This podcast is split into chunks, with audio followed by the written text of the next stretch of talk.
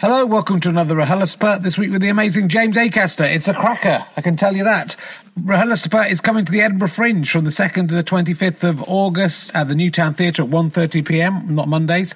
Tickets are already on sale. Go to richardhang.com slash gigs for details. Also, the Kickstarter for R H L S T P Series fifteen is going okay. We're two-thirds of the way to the target with about a week and a bit to go. We need you to help us. If you've listened to these podcasts over the years and never contributed, uh, or you just want some of the fantastic rewards you can get to be an executive producer of R H L S T P, you can get Uh, videos of me playing snooker or stone clearing, and you can get some fantastic t-shirts, the designs of which should be up to see very soon. Please support us. It'll be a terrible tragedy if we don't get to the target, because of course we get none of the money then, uh, and we do need to fund all the stuff that we've already filmed and to decide if we're going to carry on filming them. um but thanks for the amazing support you've given us. Uh, it's very moving and humbling and wonderful. All right, let's sit back, relax, and I mean that. Uh, let's sit back, relax, and enjoy. I'm under a duvet trying to record this. I hope the sound's a bit better than last week. All right, enjoy this stupid podcast. Bye. Ladies and gentlemen, welcome to the Leicester Square Theatre. Please welcome a man who thought his last, last podcast at the Leicester Square Theatre might be his last one, and you're about to find out why. It's Richard Herring!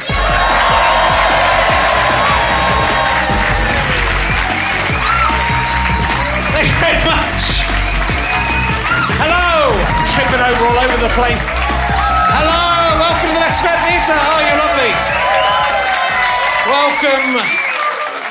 Welcome to the Leicester Square Theatre. Oh, you're lovely. Welcome. Welcome to Richard Herring's long sleeve T-shirt podcast. That's what it is. It's all about.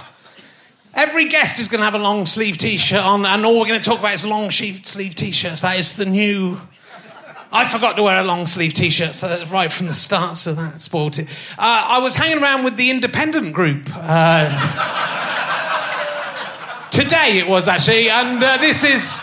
This podcast isn't going to go out for about two months, and the people at home probably won't remember what that is. That's my guess. And uh, Mike Gapes, he calls it R H L S T P. I don't know, Chuck, Chuck Amano won't call it that. He says he's too cool to call it that. Um, so, uh, yes, uh, last week, this is what I'm going to talk about. I'm not sure this is a fit subject uh, for, for, for podcasting, but I was going to talk about it last week, but I was scared. Because last, before the David Morrissey uh, uh, podcast, uh, last week here at the Leicester Square Theatre, um, and you're much better than last week's audience already, I'm telling you, know. Uh, I went to do a wee just before the sh- podcast started, like seconds to go on stage, and I, I started doing a wee, and then I noticed there was blood coming out of my penis in, in the wee, and I thought, fuck, I've got, like, that's bad, right? That's, a, that's generally a bad sign, and so I then had to come straight on stage and do the David Morrissey podcast. I thought, should I talk about the fact that I've...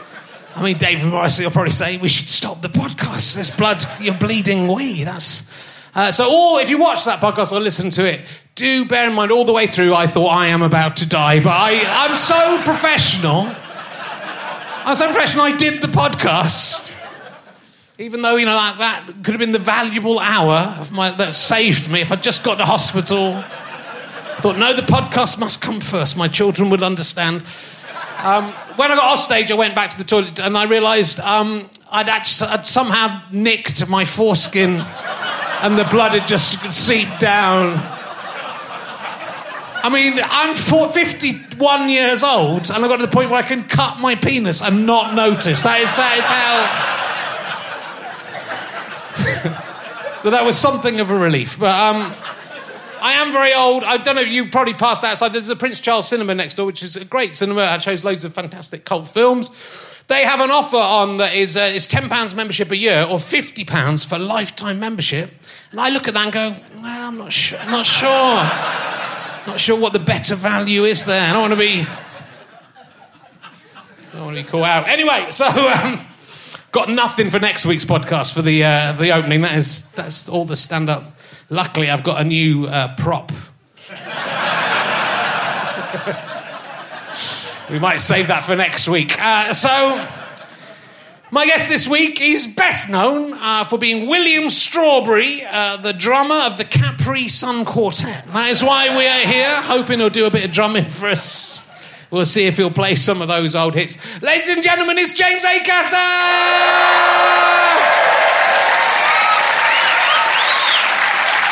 Thank you very much. Welcome, welcome back. Sit, sit down. Welcome. Oh yeah. Oh, I've bought a water and there's, there's water, water, but you know you might need. Sometimes oh. It's a two-water show. This one already getting it wrong. Oh, what a laugh!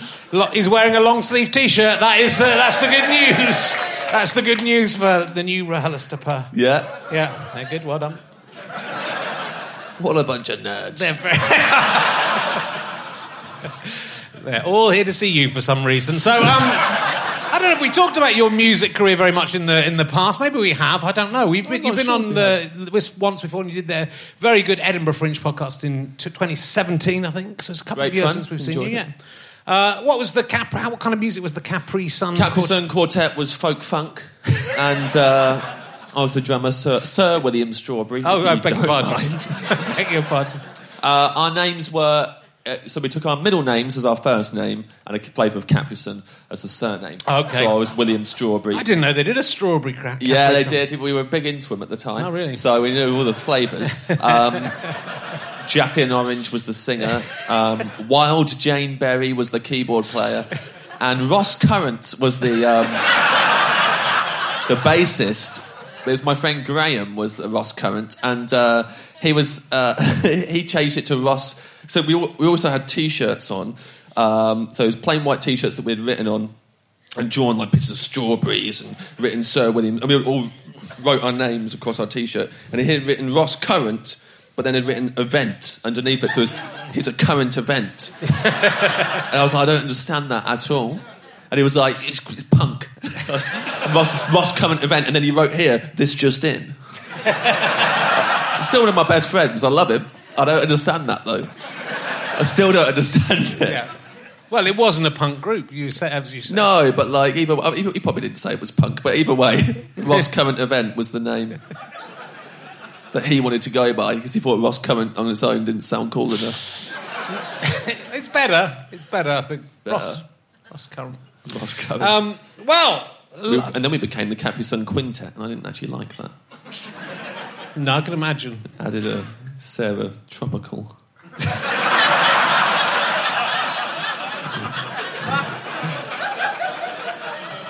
So we were both pooing backstage at the same time. We were. Yeah. And I gave you permission you? to talk about it was, that. I said you can. But what is interesting, because we'd had a conversation backstage, and you can watch backstage interviews if you become a badger or a dripster, and you get access to the backstage interviews. We talked about the fact that the toilet in there... Yeah. Uh, is like a bit too close to the room. Yeah, it's to, like, it's like to, if that to, was the toilet. Yeah, that's, so the, that's the room. It's a very small dressing room, and the toilet's right there. And you feel if you're pooing in there, that's a bit rude to the person who might be in the in the actual dressing room. Mm. How, did you know I was going to leave the room, or did you? Yeah. Did, so what so happened you, was you went in. I went in to sort my braces out. Okay. Yeah. I'm thirty-four years old. Yeah. Uh, and I went to sort out my braces. Yeah. And then I came out, and you'd gone, and I thought. This has played into my hands very nicely. I'm back in and did yeah. his shit. And then when I came out, you came back and you just, you know, as most people would, you just announced, I've just done a poo. And I said, well, I've just done a poo as well. We were probably pooing at the same time. We probably were. And then for a laugh, I went, we can talk about that during the interview if you like. And I thought, he probably won't bring that up. But, I haven't got uh, that much to talk to you about because we've done, yeah, sure, done it before, so I thought just let's yeah, talk about that. I've the... only lived so much of a life. Why not play on the things that just happened? I was in a different toilet. I wasn't pooing in the dressing room. We're back to back. Come on. You can find out what happened with me pooing, trying to wee in the same room as Peter Lord if you look at those backstage interviews uh, as well. I already know. Yeah. So, lots has been going on for you. Uh, let's talk about uh, Hypothetical, first of all. This is an amazing idea for... Uh, for some... So you're just like, somehow you come up with questions that are, yeah. like, weird. Yeah. And then you ask them to people and see what they yeah. say. It's a yeah. really good idea. Um, where'd you... Yeah. Yeah. Where'd you get that, where'd you get that idea? How did you come up with that crazy idea? Yeah. Uh... Well, it's something we've all been doing our whole lives, right? So it's just a lazy format, really. It is. For anyone who's done it at any point, it's a lazy format. Anyone who claims to have invented it, I would say, is a madman.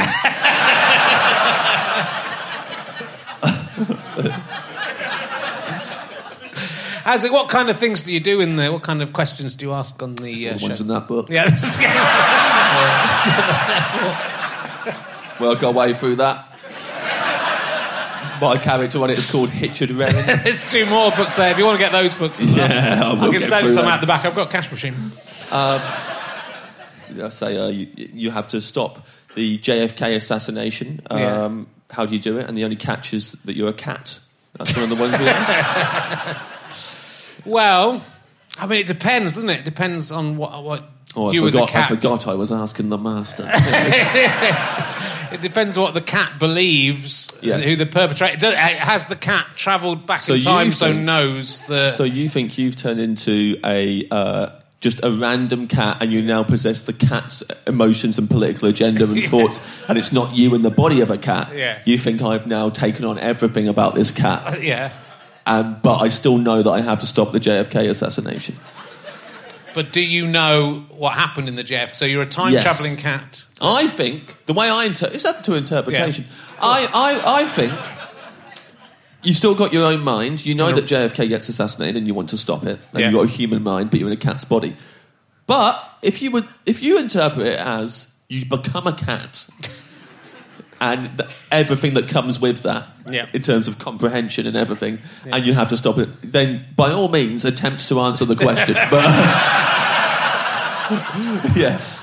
But even if the cat is aware of future events, the cat doesn't know whether the the fatal shot came from the grassy knoll or the book depository. Well, that's the thing. Yeah, it's, this is this is why we chose that yeah. of all the events. So I you've think really got to... I think what I would do, I would get a ball of. I'd go in a, a couple of days early. Yeah.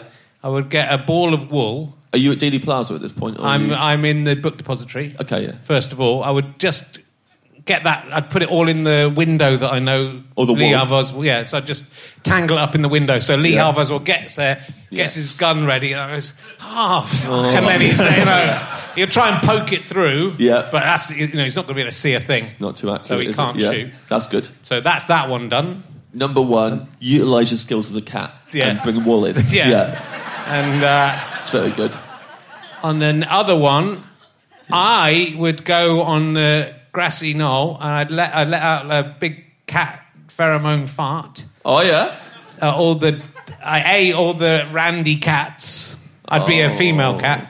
Yeah, all the randy cats, and also that. A lot of angry dogs oh, yeah. would rush the grassy knoll. Mm-hmm. And anyone attempting to shoot would be taken. You're out. Not getting your job done then if there's okay. loads of randy animals having a some sorted, sorted fart orgy. Uh, yeah, I think that would work. Richard. Okay, cool. Thanks. You got, you, you've uh, you've used both. Not think about just getting me on as a uh, as a panelist. It's too old. Okay.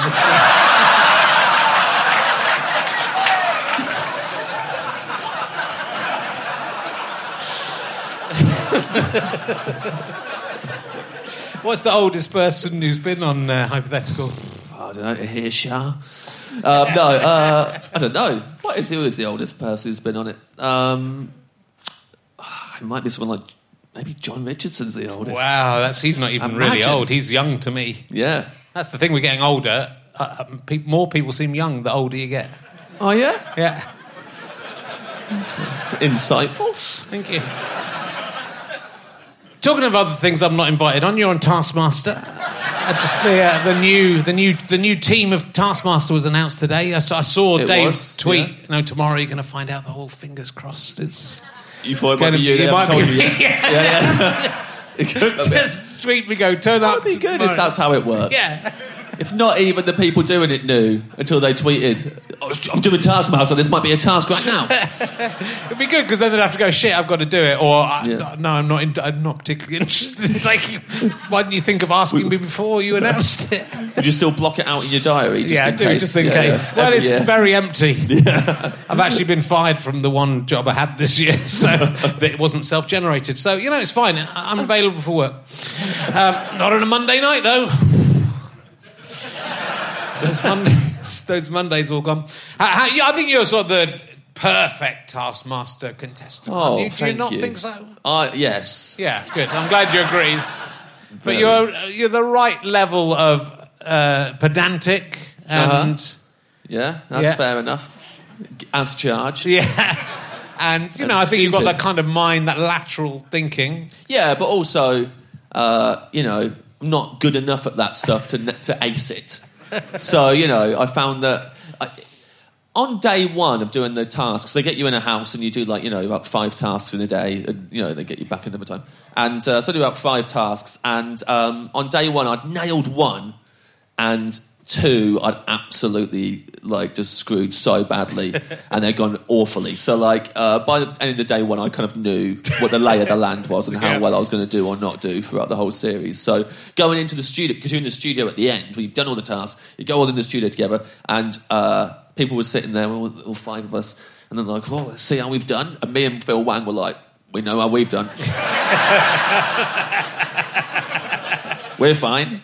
We don't need to find any of this out. But, yeah. Phil Wang was extraordinary in so many ways in that series. He was. He was amazing. What was uh, really great, I did the group task with him as well. Yeah. And... Um, that was right at the end. So we'd done all of our tasks on our own, and then it was uh, group task day. And Phil, if you haven't seen it, for the whole series, Phil wears a onesie that is based on Bruce Lee's Game of Death outfit, and you can just clearly see his cock and balls for the whole series. It's very, very clear and yes. pronounced. And um, me and Rod Gilbert were on a team with him, and we turned up on, on the team task day, and uh, as soon as we met, you know, bumped into Phil, we were like, have you been wearing that the whole time? And he was like, yeah. And we're like, dude, like, it's amazing that you've done that. That's like, really, I mean, what, are they going to pixelate it? And he was a bit unsure as to what we were referring to. Like, you're, you're dick. And, and then he was much more, all day he was kind of a bit more self-conscious. We're like, oh, dude, you honestly didn't know about this? We thought that was the joke. It's like, no, I thought it was a cool outfit. Wow. But, uh, you know, it's, it's, it's great. I mean, he was so funny. Yes. I, I felt very lucky to be on it with the four people I was on with. It was a great line. I'm not like the rubbish they got this time. Sure. So, Dad, both of the fuckers on this. two hundred fifty quid each. Oh, that'll grease a few wheels.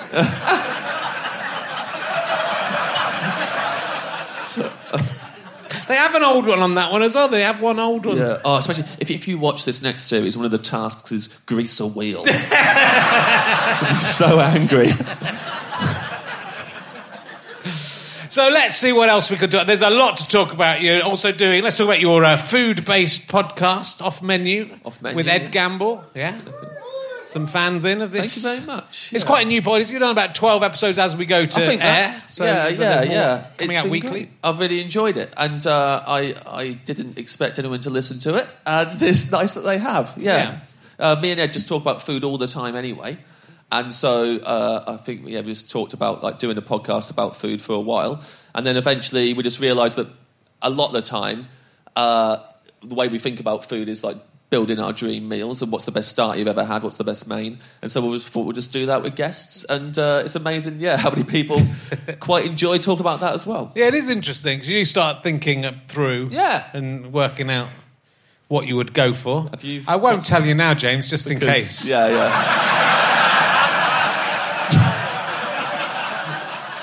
Weirdly, though, the, the main course I did think of... Yeah. Which is weird because it came, it comes, and it's good if you've got like a story around it. But the, my favourite main course I ever had was lobster and mashed potato, which I had oh. in a on a holiday in Barbados yeah. on the beach. I had it every single day of that holiday. Yeah, and it was generally the nicest lobster I ever had. It was just a delicious meal in the middle of the worst holiday I've right, ever yeah. had. That affects it. Yeah, but so that, but why? I'm going back to that. I went with a girl that. Um, was crazy. Yeah. Uh, she'd, uh, we'd been going out for a while. A couple of months before we broke up, she told me she believed that the Holocaust had happened as punishment for the Jews killing Jesus. Somehow the relationship continued after that. What I love about that, that whole story you just told is yeah. that um, at one point it said, oh, I was going out with a girl who was crazy, and everyone in the audience went, hmm, back off here, Richard. And then you said that, and then everyone went, crazy's a little bit light. You went easy on her there, when you called I mean, her crazy. Yeah. I do Semite. And uh, as it transpired, the yeah. day before, she would been, she'd sort of, we had this holiday and we'd had a big argument the day before we went on holiday. As it transpired, she'd been with her ex-boyfriend mm. the night before we went on holiday, and and he'd proposed to her. She was spending the holiday thinking about that. Yeah. yeah. And... be in your mind, get in your head. Ringing him up from yeah. the phone in Barbados. Yeah. And this is how I cracked this case. She rang him. She was ringing him. I was paying the phone bill. Yeah. Yeah. Um, it was the holiday that during the holiday I went paddling in the sea, got knocked over by a wave, hit my head, and one of my testicles swelled to four times its size. on the on the plane journey home, it acted like an altimeter. I could tell I could tell what height we were based on how much my testicle hurt. Did you show her? Did you show her your swollen? I did testicle? show her, yeah. So there what was... I love about that. Is that while she was looking at that swollen testicle, she definitely would have been thinking about the proposal she did. And uh, got home, sort of didn't. We broke up the minute we got home. Yeah. oh yeah. And then uh, Al Murray, funny enough, soon who you both parties said, "Oh, did you hear about her getting proposed to?" I said, "No." And then I went through the phone. Call all the phone numbers that had rung from the hotel and rang them all and found out she that most of them were to, were to him. I said, "Hello, who's that?" Goes, "It's Simon." Yeah, okay, bye. Yeah. Uh, and so he's eating a lobster. That was got pretty. Five minutes. That was pretty bad. And but the the lobster and um, the lobster and uh, mashed potato was really nice. That was delicious. It was really nice. Often, yeah, yeah. food that like that sticks with you because you know, it was such an awful time. Yeah. It was the little sunshine through the clouds for a bit for you. And it was this lobster and mashed potato. To make it even worse, the chef who cooked that lobster and mashed potato for me died in a road accident about three years later. So did he actually? Yeah, he did. So it's like a it's a well, terrible. We'll be in touch, Richard. it's a ter- it's a terrible, terrible cursed meal. Do a good uplifted episode. But you know, I'll always remember that lobster and mashed yeah. potato. And what better way? Always remember the lobster and the mashed potato. Better way to remember him. That's what my main course would be. If you want to know any of the others, yeah, you're well, gonna, no, you're gonna have to book me. Blood curdling stories. Go with the other courses that you've got. Watch the body count rise as the podcast progresses.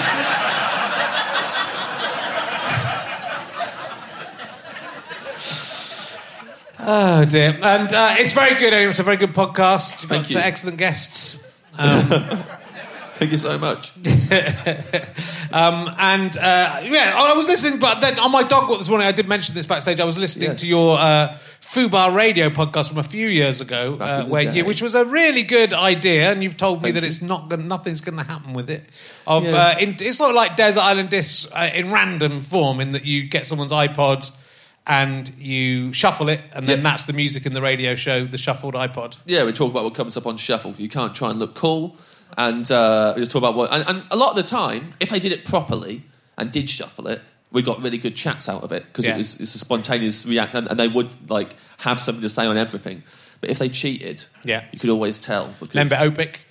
I don't know if Lembit Opik cheated, because he's so off the wall anyway that it was impossible to... I didn't know what way was up by the end of that. That was... Um, That was the first one. That was your opening episode of that. Yeah, it, I was in at the deep end I, see, immediately. I, I, it's an hour long. I listened to it on my dog walk this morning, and yes. I was left sickened yeah. by Lembit Opik. Yeah, well, and... I'd, I'd have to listen to it again and uh, refresh my memory properly, but I remember um, the producer who used to book the show um, on a weekly basis apologised to me for that booking. I mean, what's sickening about him is he thought it was going great and he thought he was lovely. Go, oh, lovely, charming Lembit Opik. Yeah. You had two female callers on the show with do, doing the same thing, shuffling their yep. iPod. Both of them he sort of hit on really crudely, like really yeah. unpleasantly. Yeah. Uh, he was clearly lying about every single thing he said. And, oh, absolute lying. Tri- yeah. And doing the Lembit Opik, I'll do the funnies, that which you've... If you remember, he mentioned the gig I saw him at, which was right. He did a gig at the, in a little club round the corner from here where he tried to be a stand-up comedian for a week. Yes, he did. And he said, yeah, I was brilliant. He was not brilliant. A guy heckled him and he said, he said, hey, I'll do the funnies. I went, mate, you're Lembit Opik. I'm like, hey, I'm like... Comedians get heckled, but B, you're Lembit Opik. You're not... Yeah. You can't stand there and go, I'll do the funnies. Also, you've got to be doing the funnies at the time. You've got to be doing some funnies. To justify that response. You do. If someone's going, you're fucking shit, mate. It probably, yeah. Hey, oh, I'll do the funnies, thank you. It was, but in a way, it was it was like being in the psychiatrist's chair for me, that, that for him, you know, in, the, yeah, in the, sure. that interview. Because you just sort of got a real insight to this guy who's oh. obsessed with himself. Yeah. He's lying all the time because he goes, yeah. oh, well, what are they called? Oh, it, do uh, tweet in if you know to at Lembit Opik. Yeah. Uh, and then... Two seconds later, he's Googling something else on his phone. You go, why don't you just Google it? It'd be a good podcast, actually, if it was like Lembit Opik and a psychiatrist or yeah. someone like that. Yeah. And every episode, he's... Because he would say yes to that, because he would think, oh, I have nothing to hide, I'm absolutely fine. Yeah. And then a psychiatrist would be going, I'm going to be famous by the end of this. Cause this is...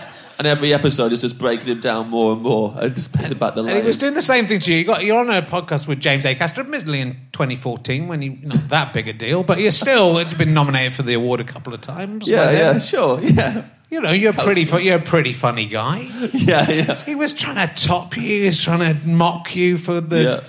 He'd clearly got his iPod. He said, he said at the beginning, oh, there's an issue with my iPod. There's an issue with my iPod, so I yeah. bought in this other... I've got this other device that can only store five songs, and we'll put that on shuffle. Oh, the Beatles again. But then they were... Because he was really proud that Natalie Imbruglia had come up going, yeah, see, I'm cool. Oh, yeah. Well, no, it wasn't Natalie Imbruglia, because Natalie Imbruglia, I would have given that to him and been like, yeah, that is cool, actually. It was something else. He went, dude, I'm cool. It was like, dude, you're not cool for playing this. And then there was Steptoe and Son at one point, yeah. which I just think was a calculated... It was him going, oh, they won't believe me. You know, yeah. I have to have something embarrassing come up, so I'll put the theme tune to Steptoe and Son, which is... So it's not too embarrassing, is it? Like, and he had a story about how... And he had a whole story about it. He said, I must have taken that off YouTube. He said, yeah, lying man, listen to it. It's the most amazing imagine interview. Going, that... Imagine going on a podcast about songs and lying. Oh, I better lie. So you know you're not a trustworthy guy. And my uh, during listening to that podcast, my dog's uh, paw, which had had a wound, the wound opened up again, and so I was walking a dog with a bleeding paw as well. That spoilt my enjoyment as well. During that, did you happen to have a nice side dish that you want to talk about? I blame you. You're the, you're the connection. Um, do you recognise this review and knew who you know, who said this review of you? There we go. He's not for everyone, yeah. but he works hard. It's my dad. It's my dad. It's your dad. Very pleased with himself. He didn't mean it as a cheeky thing. He yeah. meant that at face value. Uh, and it went viral. And then he became a Twitter moment. Yeah. Uh, and uh, I saw him the day after because, like, uh, I visited my family the day after, and uh, all day he was on his phone updating me on I've got this many followers now. I've got this many followers. It was quite quite excited actually. And he still has quite a few of those followers. Yeah. Um, and I was I was quite worried when he got all those followers because I thought you know any, anyone would be mm-hmm. if their parents suddenly got a, a huge amount of followers on Twitter. But uh, he's he's done well actually. Yeah. He's been pretty good with his tweets. Nothing has, there's been nothing that's made me go, oh my god. So yeah, I kind of think he's he maybe cut out for this game. I'm if he gonna... becomes a celebrity, then you can tour the world with him, do a show, do like a travel log show, yeah. and. Uh, Just, I mean, that's inevitable at some point, isn't it? Is. You're travelling with a, with a parent. Good, it's nice. You do work hard. You do work hard. Do work hard. You do work hard. Everyone. I'll give you that much. Not for everyone, but he works hard. You know who that describes? Every comedian. But apparently, I'm standalone. So, look, your stand-up, I mean, it's it's gone crazy, hasn't it? Even since last time I spoke to you, the Netflix stuff, all of the shows, mm. the quadrilogy of uh, shows has gone up, and more to come, I think, aren't there? Yeah, well, I don't know. Hopefully there'll be more to come. But yeah, those four have gone up, and, uh, yeah, I'm happy with that. Yeah. hand on heart. really, really. We well, talk about twenty seventeen being a bad year in your personal life. Yes, you did get four yes. Netflix specials. I addressed that in the show. Yeah, yeah. Professional life in twenty seventeen was very good. Personally, I was falling apart, but uh, but yeah, yeah. Those specials, I'm so proud of them. But when we were filming them, I was literally so we filmed all four of them in a day. And uh, then we filmed all four of them again the next day for safety. And the first day, so we had half an hour in between each one, a bit longer, I think, between the second and third one. Um, but I'd go on, do the show, and then, because of my own personal stuff I was going for at the time, I'd go on, do the show, and then come off, and then just sit there like that in the wings. They get changed, and then come on again. And that was, like, the whole day. So, like, yeah, it was it was a bit of a... It was a weird time... Uh, Just for me in general, I was doing the most exciting thing I'd done professionally, but also uh, was thinking, after these, I'm going to quit. Right. And that was how I got through. Like, yeah. The only reason I did them and I could do them and deliver them well is because I was thinking, you're going to quit after this, so it's okay. Wow. Like, you don't have to keep doing this afterwards. So you do this now, and this is a last hurrah, and it'll be fun, and then you can quit. And then probably something in the back of my mind even further going, you won't quit. And so I had that extra comfort yeah. in the subconscious, being like, you're not going to quit, it's all right. But just keep telling yourself you're going to quit, because otherwise you're going to cry on stage. Uh, so, like, that kind of got me. So you'd broken up with the, your girlfriend... But my girlfriend didn't take it very well. Started having suicidal thoughts, and yeah. then my uh, I was having during the, the time when I was doing these filming those specials, uh, I was just having quite a turbulent time with my agent. He hadn't dropped me yet. But he did drop me after that. Right. But uh, but like at that point, we were going through quite. Uh, uh, we were not getting on, and I was very stressed out, and I'm sure he was as well. But uh, that's I, an odd um, decision to drop for him to drop you at the stage where you've just done four Netflix specials. So imagine how much of an asshole I was.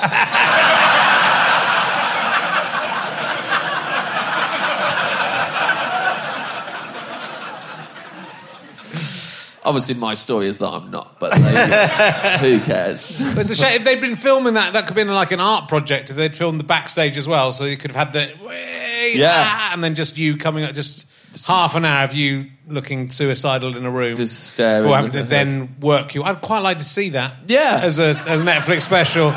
Just yeah. having to psych yourself. I'm not saying anything, just psyching yourself yeah. up internally to go back and do the next yeah. one. Go, go, go out and then fade out. Fade out. You're coming out... Yeah, yeah. Be good. Yeah, luckily, I, I, I wouldn't be the comic that... If I was going to watch that, I'd want to watch a comedian who on stage is more like, ha-ha! Because obviously I'm going on deadpan, mm. and then you come off and just look like that, and everyone's like, it's pretty much the same. I'd want to watch somebody who's on... You know, I'd want to watch Michael McIntyre be like... and then come off and be like, I fucking wish I were dead. I, I can't... Then you can really see the difference there. Yeah, yeah, that would be good. I mean, there might be a sit. We might have just accidentally pitched a, a new series here, I think. Yeah. It's a different comedian each time. Let's see what they're like off stage. And it's just the backstage yeah. bits. And they're not, you know, they don't know they're being filmed, I think, would have to be part of it. Oh, that's part of it. Okay. And then... Yeah. Oh, so this is a hidden camera show. This isn't scripted. And, and, this is a hidden camera and show. And they don't know it's going out either. You don't get permission from them to yeah. put it out. The first they hear yeah. about it. Yeah. And we're not pranking them. Just, we're just rolling and seeing what happens. Is that right? Yeah. Great. Great stuff. I mean, it would be quite a varied... Most of them would be boring, but I bet we'd catch a few. There'd be some real... Yeah. There'd be some exciting stuff, I think, and some a lot of boring stuff. There's some breaking stories, though, let's face it. So, yeah. I love the one... I think it's the first one. I don't know, they're all, they all begin with R. Yep. Uh... It's one of the ones that begins with R. Yeah. The the Torvalin Dean. Oh, the first one, yeah, yeah. Yeah. It's just... Uh, did was that generally in Edinburgh you, to, to try and fit into the hour slot, or was it just a joke? Uh, no, no, it was it, uh, it was just a joke. So, uh, yeah, I just did it... Uh, I, I, I just wanted... I think my friend told me that fact, that, uh, yeah, when they did the Bolero, they started kneeling down because they discovered that uh, the time, the stopwatch only started when you got on your feet. And the song they were going to skate to was too long. So they did the first bit on their knees, and then they got up, and it's this loophole. And so my friend told me that, and at the time, I just wanted to write a show that I enjoyed. And so I decided, I'm going to start on my knees. I'm going to do that, and I'll make it about that. Um, and in the long term, a big regret, that routine, really, because um, I never at any point wore knee pads or anything like that. And you're previewing it. doing Edinburgh, I did yeah. New Zealand with it and Melbourne, I uh, did a tour with it and then toured it all again in preparation for the Netflix specials. And my, I remember the last week of that tour, uh, it was in the Soho Theatre, and I was just kneeling, and, and there was just lightning bolts of pain. While I was doing the kneeling down, I just felt these like sharp stabs of pain through my knees, going, well, it's too too late to have a knee pad now. You've done it now, you might as well get to the end of it. Um, wow. But yeah, so how are your knees now? I think they're all right, they're still yeah. quite red, but that might be knees, isn't it? Uh. I hope that's just knees. It depends how much kneeling you're doing, I think, in your day-to-day life. I think that, I think if you don't kneel much, they're not that red. Really? Yeah, I don't think the knees are naturally sort of russet. I think they become red oh, really? through, through, through friction. Maybe I've kept Fr- it up more than yeah. I thought. Been kneeling quite a bit. Can't really kick the habit every now and again. No. Need a quick kneel. Well, they're well worth watching. It's amazing to have... I mean, and what's amazing about Netflix now, and we were talking about this backstage, early in the history of Netflix, there was someone at Netflix who really loved me, and I got four of my specials on... my stand-up shows on... Um, I won't call them specials, but they were four just average stand-up shows from me, which, to another comedian, would be very special. Uh...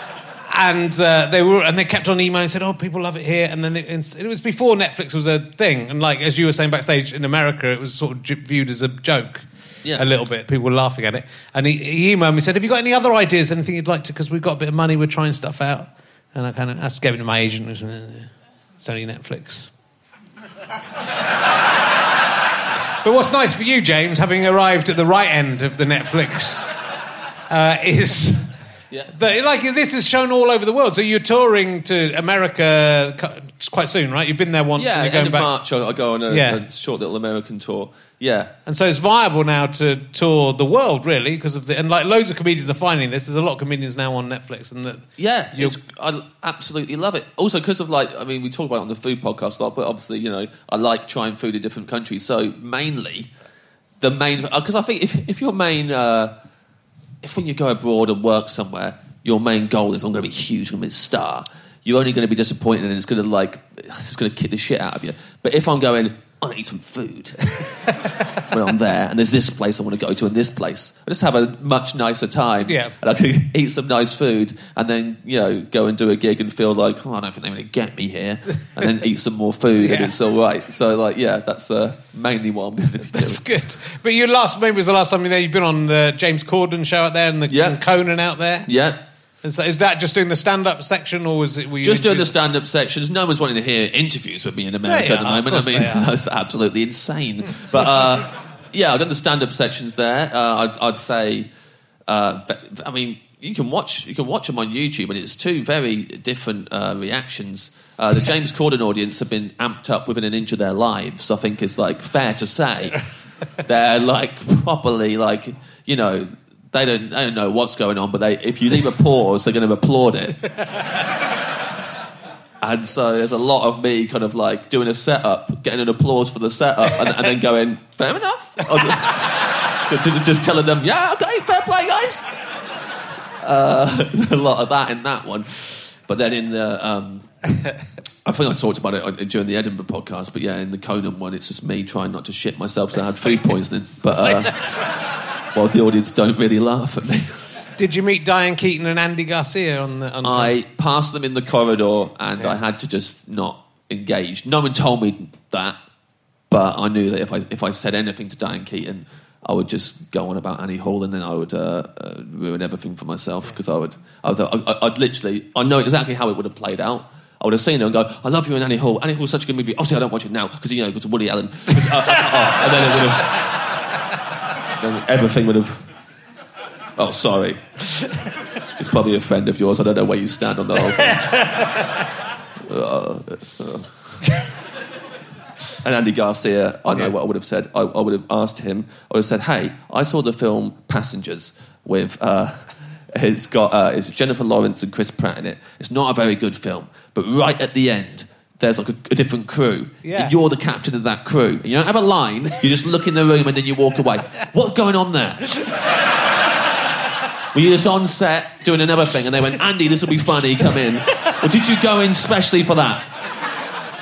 because I can't remember. Either way, you're either really cool yeah. and you were just knocking around and did it, or you're more desperate than you need to be for Andy Garcia. Like, you shouldn't have, you shouldn't have left the house for that. I hope you didn't. Also, that is a bad film. The bad film that could have been brilliant, and it yeah. annoys me. The films that annoy me the most are the ones that could have been amazing, and then they, they miss the mark, and then they make something that's... Nah. I don't care if it's complete shit. I'm kind of I'm not as wound up. Whereas yeah. Passengers... Have you seen, is, I don't know if you've I've seen, seen Passengers. Passengers. Michael Sheen's in it. Michael Sheen's in it. From the good Stone guy. Clearing podcast. Yeah. He's very good. He's a robot in it. But uh, the thing about it is, is that they're all like... asleep on a ship in like some sort of hibernation, and they're on their way to this utopian planet, and they're all going to wake up when they get there. But then something goes wrong, and one of them wakes up early, and it's Chris Pratt, and he's on his own on this big ship, and he's lonely, and he's falling in love with another woman who's asleep, and he wants her to be with him, so he wakes her up, but doesn't tell her he's woken up. It makes her think it was a mistake as well, and then she falls in love with him, and then he has sex with her. And then later on, she discovers that he had actually done this, and because they're both going to die now as well. They can't make the planet, so they're now both. So he's killed her, and I don't want to bring no. tones down too much, but he's essentially raped her. He so has. It's horrible, really, really dark. Yeah, but they don't play it off as dark. It's just like, oh, you did that to me, and now I've fallen out with you, and. Um, and she goes off, and she's not talking to him anymore. And he's feeling bad about it.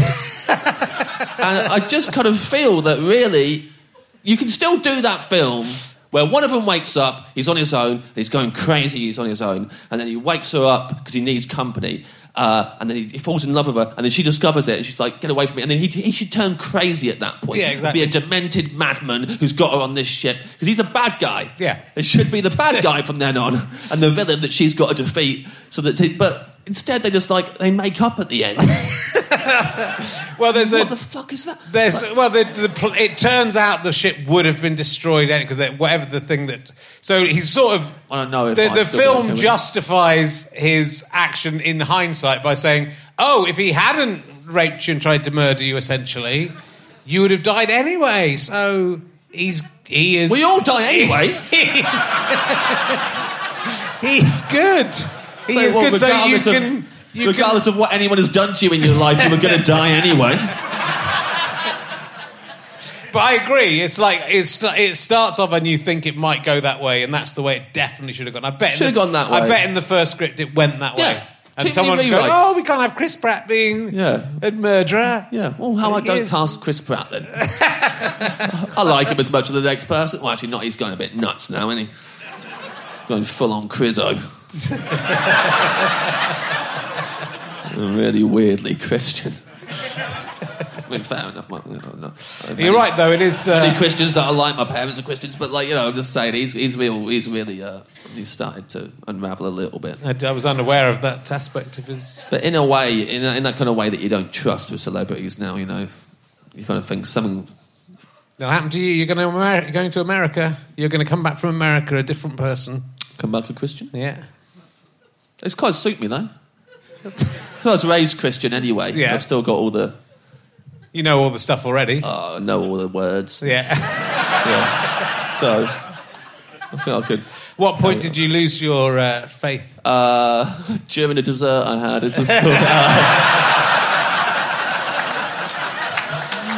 at school. um, uh, mid twenties. Mid twenties. Gradually throughout my twenties. So right. I, I'd say like. My late teens, uh, I started to doubt it. Right. And then That's kind quite of, late, James. Yeah, it's quite late. I mean, some people stay believing it, or the Pope, for example. Yeah. All his life he's all believed life. it. So you're better than him. Better than... Better than yeah. It's still quite late. Like, um, but I wanted to... I, I, I think I just wanted everything to be make sense and be good. And uh, in my late teens, I started thinking, oh, maybe... Yeah, maybe this isn't all true. But then I... did like a, a last-ditch kind of like, let's just really convince ourselves. Yeah. And really went into like, I think I, I had this book. I can't even remember what it was called now. It was the by, Bible? By, uh, by a guy...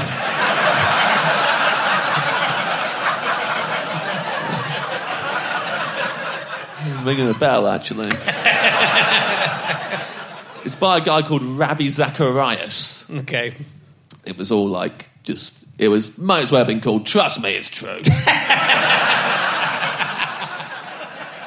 And uh, I read that, and that reassured me for a yeah. while. And uh, then just gradually I was like, nah, maybe I don't believe in this bit of it. And maybe I don't believe in this bit. And eventually yeah. it was like, I don't believe in this stuff. And uh, just had to, like, yeah, accept that I didn't anymore. Yeah. But it was quite gradual. I didn't want to let go of it.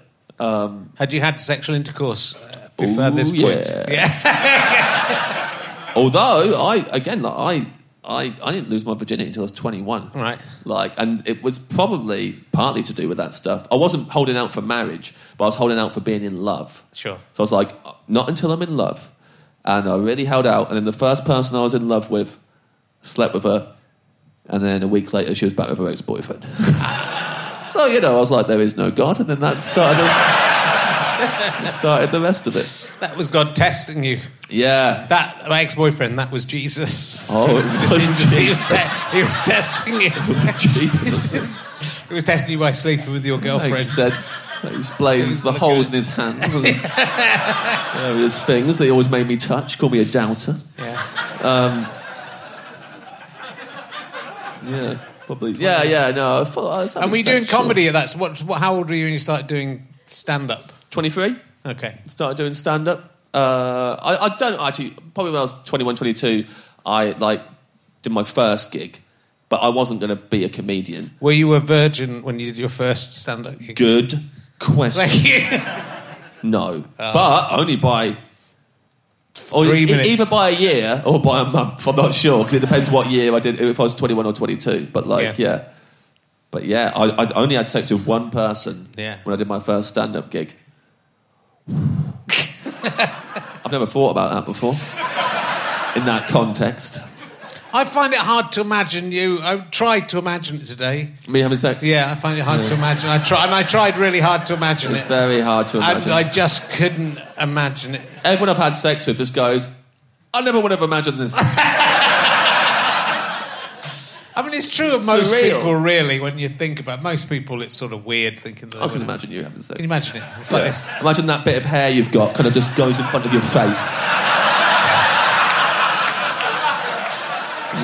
yeah. Hunched over, yeah. That's what it is. It's anger in your face. Just... constantly, even though you're having sex with that person, you're constantly bringing up people who wouldn't have sex with you in the past. I'll tell you who else won't have sex with me. We're having sex. Can you appreciate this, please? Very much what it's like. Oh, dear. What a world. Let's ask you some uh, uh, hypothetical questions. Oh, actually, I've got some in the back of here. I want to ask you... Uh, well, this the first one is uh, one I wanted to ask uh, based on uh, my interview with John Ronson, if anyone was here for that one or has heard it at home, um, which was John Ronson in his podcast. He talks about people uh, who get tailor-made pornography, right, for their particular fetish. They get they pay porn actors wow. to act stuff out, but wow. that's not commercially or available anywhere else. So if, if you do want to imagine me having sex... I can base someone to put on a, know, your, uh, a James Acaster mask. If the money's right, mate, I'll do it. yeah. I want you to look at the camera while you're saying it and go, Rich, this is for you, yeah. as you do it. Rich, Rich, yeah. it's for you. It's what I say anyway yeah. when I'm having sex. Yeah. That's absolutely fine. Yeah. Just before the moment of climax every time. Shout out, Rich, this is for you. I have to explain who Rich is afterwards. Richard Herring, you know? You say that, but now there's going to be a tiny part of your brain that will have to be thinking every time. every... Oh, yeah. If I'm lucky enough to ever do the dance again, that phrase will pop into my head at some point. Okay, good. Is there anything you would like to have made for you specially by porn stars? Or, you know, you know, or do you think it would be funny too if you haven't got a fetish you want to... Yeah, if it would be funny. Um... I'd say I'm ne- I've never really... I don't know... I've never I've really understood fetishes or never... I mean, I understand mm. them, but I've never... I don't think I've got one. Yeah, I don't know. I, don't, I feel I understand them, but like, but like, I, I, I was on holiday with a bunch of people recently, and one of them could not get a... She was like, she was saying they were quite posh, and she was like going, uh, "I don't understand. Some people do it up the arse." And we we're like, "Yeah." She was like, "I mean, can you imagine?" And we we're like, "Yeah, that's fairly route one. That's not like a well, that's route two, it's, but like, it's, but it's, it's, it's but that's entry level."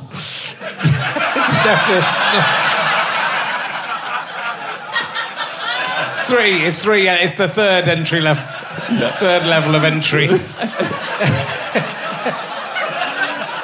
the third level of entry. Yeah. Sorry. Yeah. But yes, it's it's something that I think. But I, I was as uh, uh, as surprised at her being surprised that people having anal sex as she yeah. was about people having anal sex. Wait till she has anal sex, then she's going to be surprised. I believe I'm doing this. um.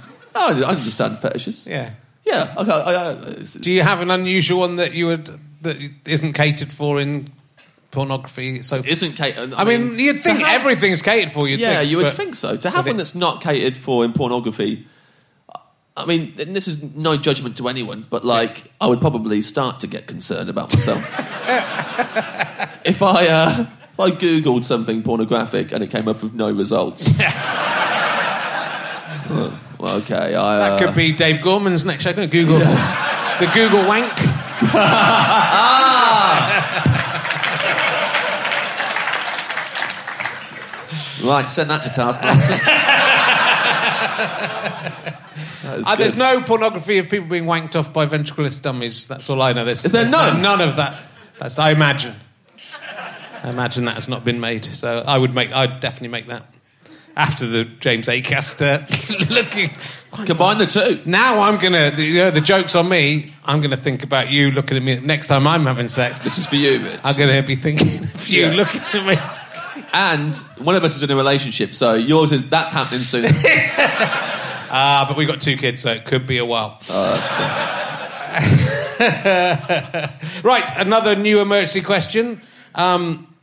Uh, what is the weirdest reason you ever skived off school? Did you ever skive off school as a good Christian lad in Catching? Yes, yes, I think good Christian boys, so I didn't really, but once I did, so it's only once ever. Okay. And that was, uh, but it was for, like, quite a wholesome, nice reason, so okay. it's not really... So uh, at lunchtime, I was in sick form. I did one year of sick form before stopping, and uh, I just hadn't enjoyed that morning, didn't like it. My friend Wayne, who had already left school, uh, he... Uh, He turned up at lunchtime and was like, uh, what, what are you up to? He was like, nothing. I, I, don't, I don't feel really want to go back for the second half. He went, well, why don't you just hang out with me? I was like, what are we going to do? He said, I thought I'd go for a walk in the countryside.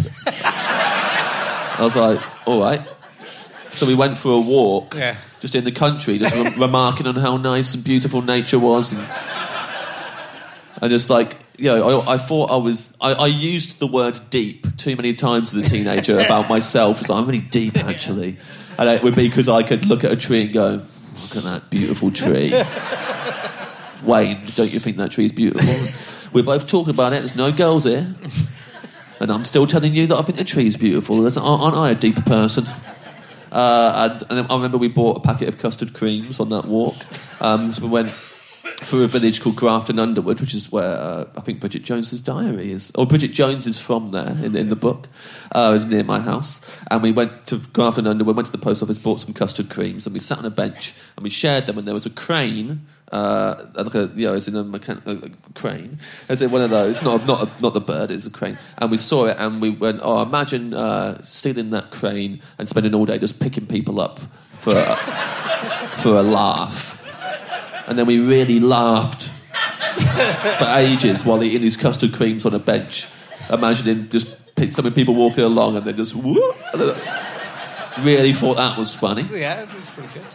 And then, yeah, I got home quite late and my mum was like, where have you been? I was like, school. As if I was saying, me and Wayne went for a walk in the countryside and ate some custard creams. And she'd go, you're grounded. But, you know, you wouldn't have remembered whatever was on that afternoon at school, would you? Can you remember that? No, I wouldn't have remembered it. I'd already decided that I wasn't going to do the second year of sixth form. So, I mean, in a way, that was quite a big skive. Yeah. My dad had made the deal with me. Year of school. My dad had said, because I didn't want to stay on sick form at all. I wanted to just immediately be in bands and uh, be William Strawberry and whatever. And my, my dad was like, do one year of sick form, and if by the end you want to quit, then fine. But if by the end you want to do the second... And he thought, well, he'll just do... When he's done one year, he'll do the second year because you might as well. Yeah. And then at the end, I literally went, held up my end of it, Dad. And he was like, oh, well, well done. You are more more determined than I thought. So I just quit. And then, uh, and then yeah, joined the Caprisun Quartet and other yeah. bands. But uh, so I already knew by that point, I'm not staying on. I'm not going to do the whole thing, so I thought I might as well Skype. So I only Skyped when I knew it was no yeah, consequence yeah. to me whatsoever. That's interesting. So that you would... The, mu- the music was quite a serious... Yeah. Idea for you. Well, everything like at, at that point, so I, because I did, because I did think I was deep. I thought about dying all the time. It's one of those kids.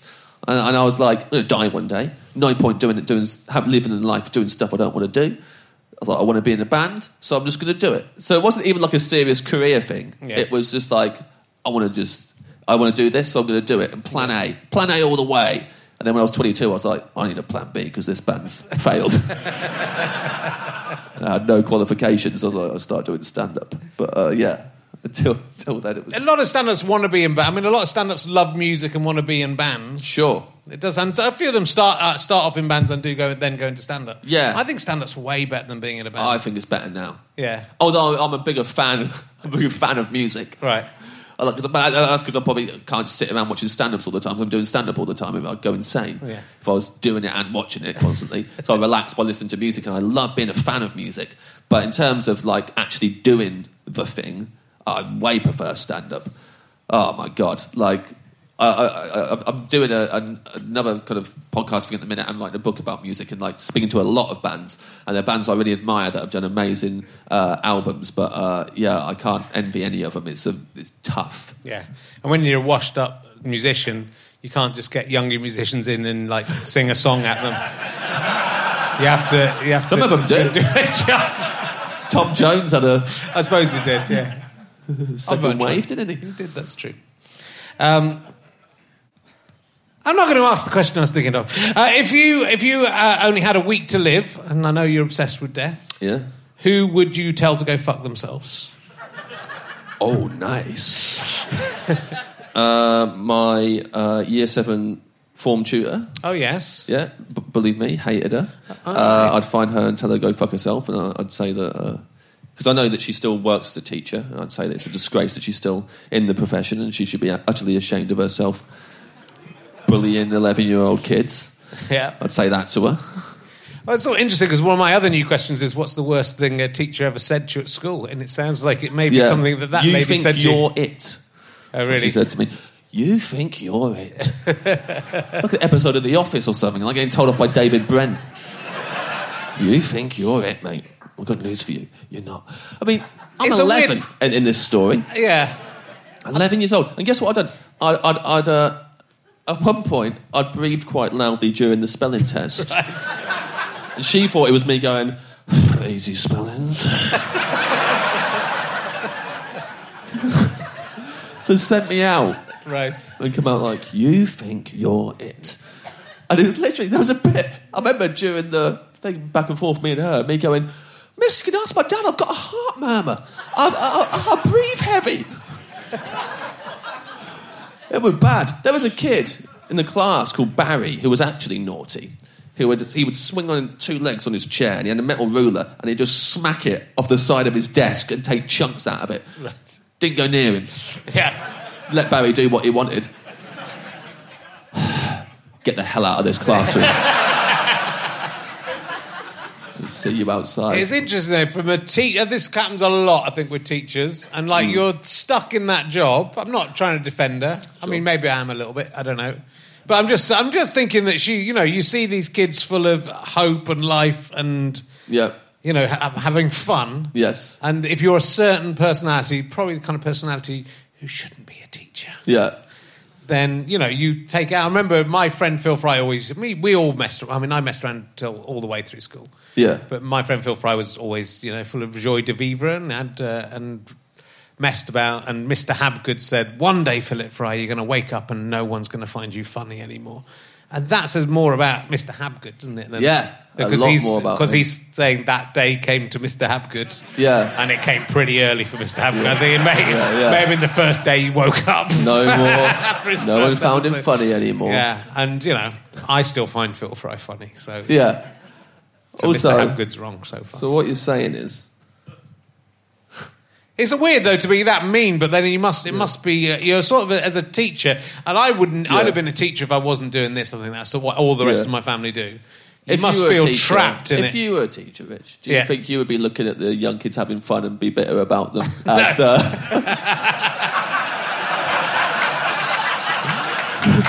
tell them that they want to be funny one day. Perhaps. Uh, uh, no, I don't think I would. I like children. It's when it's the yeah, grown-ups. Yeah, yeah, yeah. yeah. Uh, I, you know, my daughter messes around all the time, and I can't. I'm meant to be. Yeah. I'm meant to, to say now that's not funny. Yeah. But I, if I do it, I'm laughing. It's funny. Yeah. Like, but it's like I wish so often.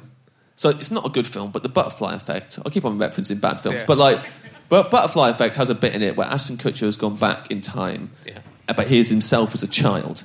And there's uh, the guy, I've forgotten his name, Eric Stoltz, I think. It was nearly Marty McFly. But oh, yes, he, right. yeah, so he is like an abusive father in it, and he's going to basically take some awful pictures of these kids.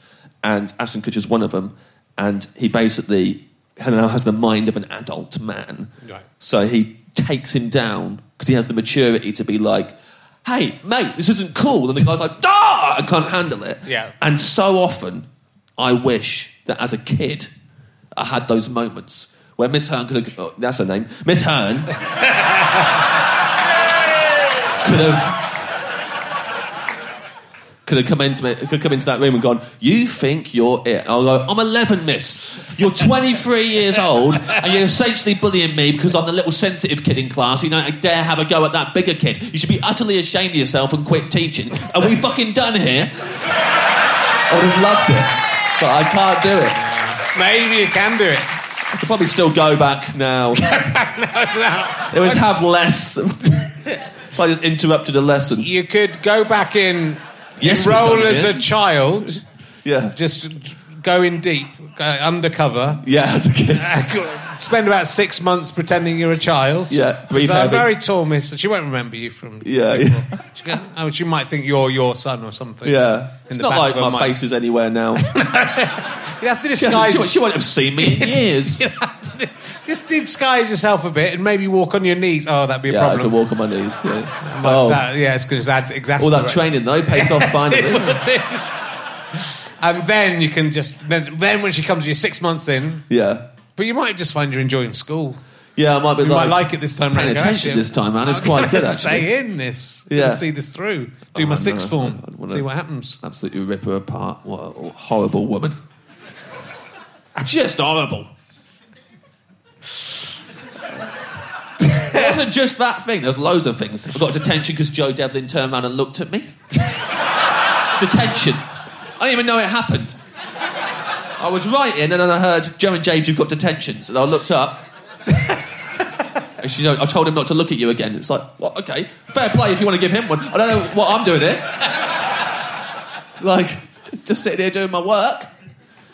Plus, like, I, I'd not got in trouble at all in no. primary school. Like, very good kid. So suddenly, year seven, first year of secondary school, and getting detentions and being a little Christian boy. Yeah.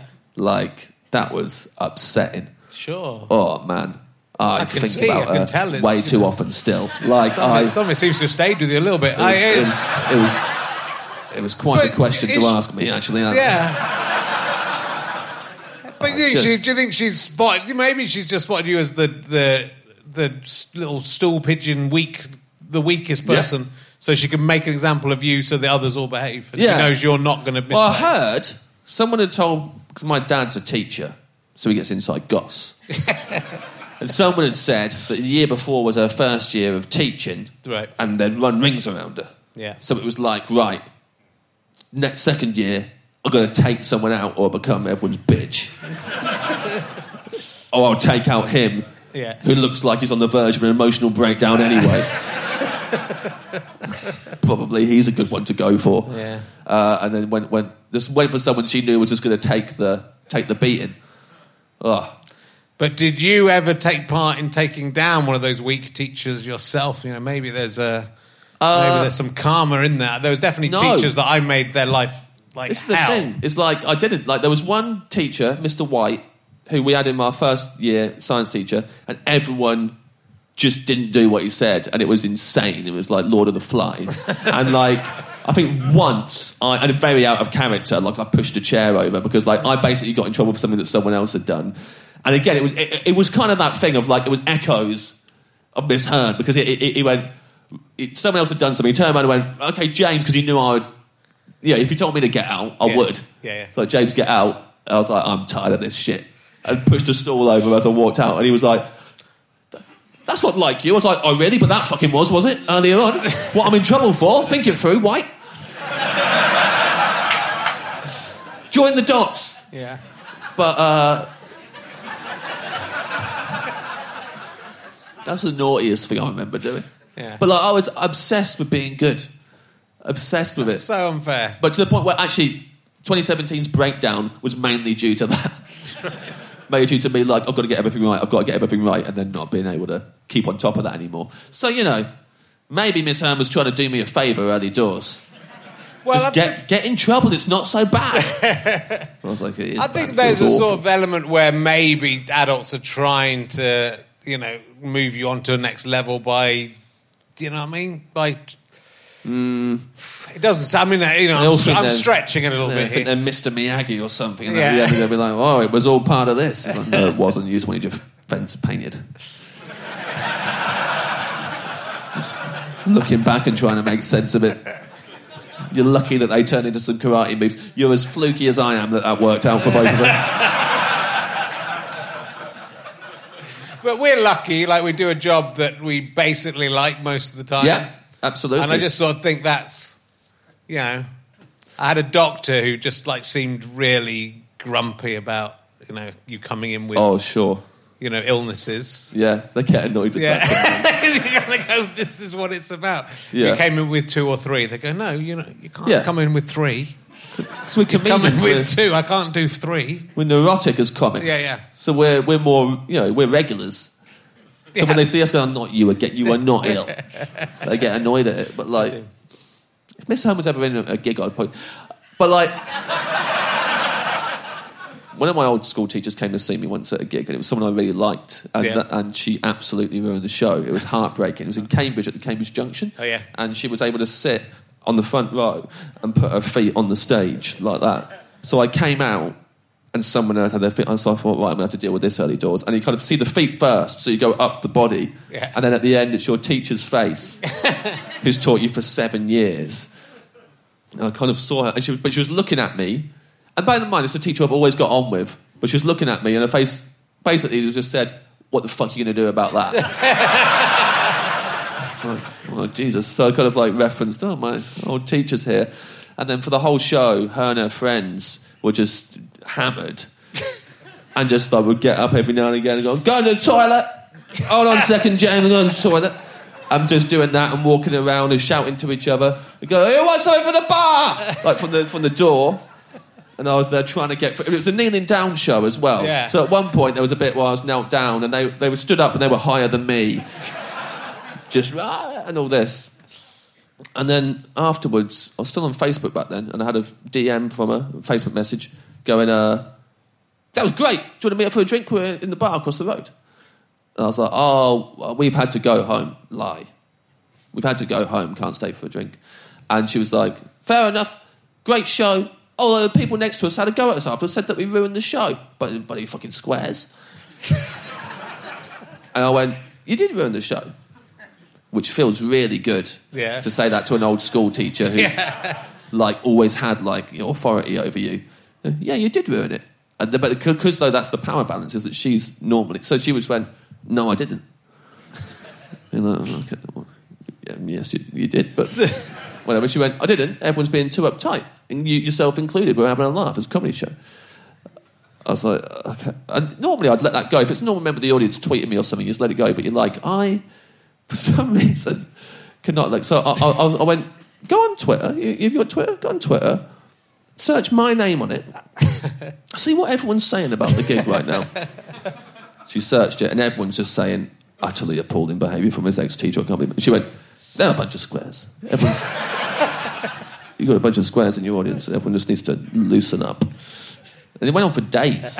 It was days of, of her just going, you're wrong! Well, she's sober at this point.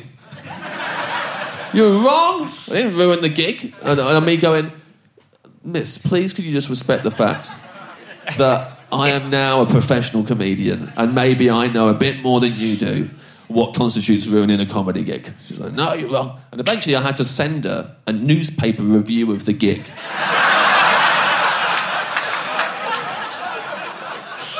That just said in great detail how much she ruined the night for everybody who was there.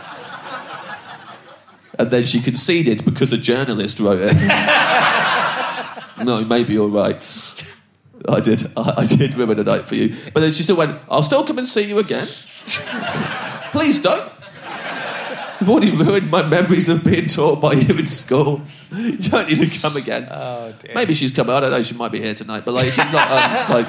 She's behaving herself if she is. Yeah, yeah. But, I think she might have come and seen Ray Peacock's podcast. Uh, but... oh, look, it's been lovely to see you again. I think, oh, dear, we've gone on for ages. Oh, but it was so much it's fun. It's been lovely. It's lovely. You must come back again. Maybe you could bring uh, Ed Gamble with you, and we could talk about food and stuff. Yeah, it's a few I, trick I think it's... Yeah, yeah. I know a trick I'm just... I you one. Come in... Palazzo bread! I'll just talk about that. Yeah. You like that? I think I'd... I don't... I think I'd go for bread. Yeah. yeah. Uh, most people do go for bread, but uh, I can't reveal what my choice would be. I okay. have to stay... Partial. As, Last a genie, as a genie, I have to you be are a genie, partial, genie waiter. Yeah. Uh, it's a fantastic podcast. Uh, the the book, which we haven't mentioned this time, which we talked about on the Edinburgh Fringe podcast, is. Uh, I noticed my quote for that is front and centre on his. It is on the on the website. Well, it's, Very it's, good quote I gave. It's for a great it. quote. I mean, it's almost as good as the book. uh, and uh, it's a very very funny book, uh, and I'm sure you're going to go from strength to strength. Do check out the Netflix specials and the, the live show. Is, is it during the U K again, or have you? Is it torn it from end of May onwards? Okay, I am. Cool. Yeah. Great. Well, you must see that. It's all about. It's it's more really about you rather than. Yeah, this is a this is a all real life true story yeah. show. Uh, yeah, so it's been fun. It's yeah, been fun doing a different thing. Cool. Ladies and gentlemen, please give it up the amazing James Acaster. You have been listening to R H L S T P with me, Rich Turing, and my guest James Acaster. The music is by Pest. Thank you to everyone at the Leicester Square Theatre, everyone at Go Faster Stripe and sky potato dot com, and everyone at Acast and the British Comedy Guide as well. You're all lovely people. I am indebted to my producer Gwyn Rhys-Davies, uh, and my other producer, I forgot his name, uh, Ben Walker, something like that. He's, he's not been around for a while. I don't know who he is anymore. It is a Sky Potato, go faster stripe dot com, and Fuzz Production. Go to R H L S T P dot co dot U K and you can find out much more about this show. Thank you.